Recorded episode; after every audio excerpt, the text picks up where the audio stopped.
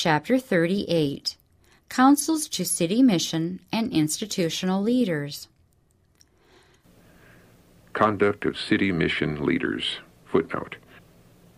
This counsel was given in 1893 when City Mission was a name for a particular form of evangelistic endeavor. It consisted of a team composed of ministers, colporteurs, nurses, and others. Today it is sometimes called a field school. End of footnote. Missions are essential as the foundation of missionary effort in our cities, but unless those standing at the head of these missions make strenuous efforts to guard every post so that Satan shall not control, losses will be sustained. There should be connected with the mission married persons who will conduct themselves with the strictest propriety. But the danger is not alone from youth, but from married men and women workers must build up the walls of modesty and virtue about themselves so that women will not allure men, and men will not allure women from strict propriety. Abstain from even the very appearance of evil. Love-sick sentimentalism prevails. Married men receive attention from married or unmarried women. Women also appear to be charmed and lose reason and spiritual discernment and good common sense they do the very things that the Word of God condemns. Warnings and reproofs are before them in clear lines, yet they go over the same path that others have traveled before them. It is like an infatuating game which they are playing. Satan leads them on to ruin themselves, to imperil the cause of God, to crucify the Son of God afresh, and put him to an open shame. There is no safety for any man, young or old, unless he feels the necessity of seeking counsel of God at every step. Those only who maintain a close communion with God will learn to place his estimate upon men, to reverence the pure, the good, the humble, the meek. The heart must be garrisoned, as was that of Joseph. Then temptations to depart from integrity will be met with decision. How can I do this great wickedness and sin against God? The strongest temptation is no excuse for sin. No matter how severe the pressure brought to bear upon you, sin is your own act. The seat of the difficulty is the unrenewed heart. The worst kind of traitor. A man who claims to have believed present truth for years and is counted worthy by his brethren to fill positions of trust in missions or in our institutions may become careless when a change of circumstances brings him into temptations, and in time he may tempt others. His case is sad indeed, for he reveals the workings of a corrupt heart, a want of that principle which every Christian should possess. When one who is entrusted with great responsibilities betrays his sacred trust and gives himself into the hands of Satan as an instrument of unrighteousness to sow the seeds of evil, corrupting the hearts and minds of others, he is a traitor of the worst type. From one such tainted, polluted mind, the youth often receive the first impure thoughts that lead to a life of shame and defilement. Workers lacking in firm principle. If men placed at the head of a mission have not firmness of principle that will preserve them from every vestige of commonness and unbecoming familiarity with young girls and women, after the light which has been so plainly given, let them be discharged without a second trial. There is a depravity of the soul which leads to these careless habits and practices which will far overbalance all the good such persons can do.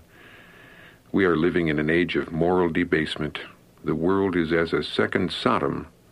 Those who look for the coming of the Son of Man, those who know that they are right upon the borders of the eternal world, should set an example in harmony with their faith.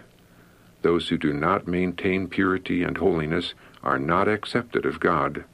The true children of God have deep rooted principles which will not be moved by temptations, because Christ is abiding in their hearts by faith. A second trial useless. A second trial would be of no avail to those whose moral sense is so perverted that they cannot see their danger if after they have long held the truth, if its sanctifying power has not established the character in piety, virtue, and purity, let them be disconnected from the missions without delay, for through these Satan will insinuate the same lax sentiments in the minds of those who ought to have an example of virtue and moral dignity. Anything that approaches love-sick sentimentalism, any imitation of commonness, should be decidedly rebuked. No time for corrupt impulses. Our probation is short at best. We have no time to spend in indulging corrupt impulses. The familiarity of married men with married women and young girls is disgusting in the sight of God and holy angels. The forwardness of young girls in placing themselves in the company of young men, hanging around where they are at work, entering into conversation with them, talking common, idle talk, is belittling to womanhood. It lowers them, even in the estimation of those who themselves do such things. There is a positive necessity for reform in all our institutions. All frivolity, all undue attention of men and women, must be condemned and discontinued. Some, even married men, who have indulged in this trifling familiarity, have endeavored to excuse themselves and escape censure by claiming that they have done no moral wrong. Was it no moral wrong to jest, joke, and pay flattering attentions to young women? Are you not starting in their minds a train of thought which it is impossible for you to change? Do you not, by your levity and coquetry, sanction such conduct? You who hold positions of trust and claim to be Christians, do you not give countenance to a familiarity which leads to sin? What record is made in the books of heaven by the divine watcher? Was there no moral wrong done to the souls of those with whom you were so familiar? Indeed, there was. Impressions were made that will be enduring. These girls are confirmed in coquetry and flirting. Every such indulgence tends to make them coarse and bold. They become more and more infatuated with the society of men and women who are trifling and frivolous, whose conversation is anything but holy, pure, and ennobling. Definition of moral wrong no moral wrong. This has been the excuse made by everyone reproved for similar conduct. What is moral wrong? Have your spiritual senses become so blinded that you cannot discern the truth? Do you not know that grapevines will not bear thorns, nor bramble bush grapes? If the truth is brought into the inner sanctuary of the soul, it will create a pure moral taste then all these objectionable, demoralizing practices will be seen to be a positive denial of Christ, a sin which will pollute the soul. All trifling, jesting, joking, and flattery spoken to young girls or women, boys or men, are thornberries, and that which produces them is a thorn bush, for the tree is known by its fruits.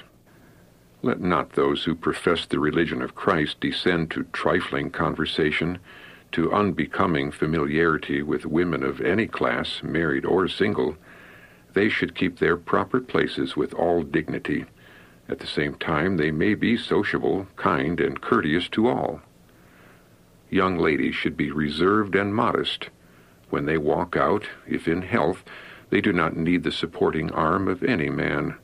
They should give no occasion for their good to be evil spoken of every health institution a missionary field. Men should be chosen to stand at the head of our institutions who have not only good, sound judgment, but who have a high moral tone, who will be circumspect in their deportment, pure in speech, remembering their high and holy calling, and that there is a watcher, a true witness to every word and act.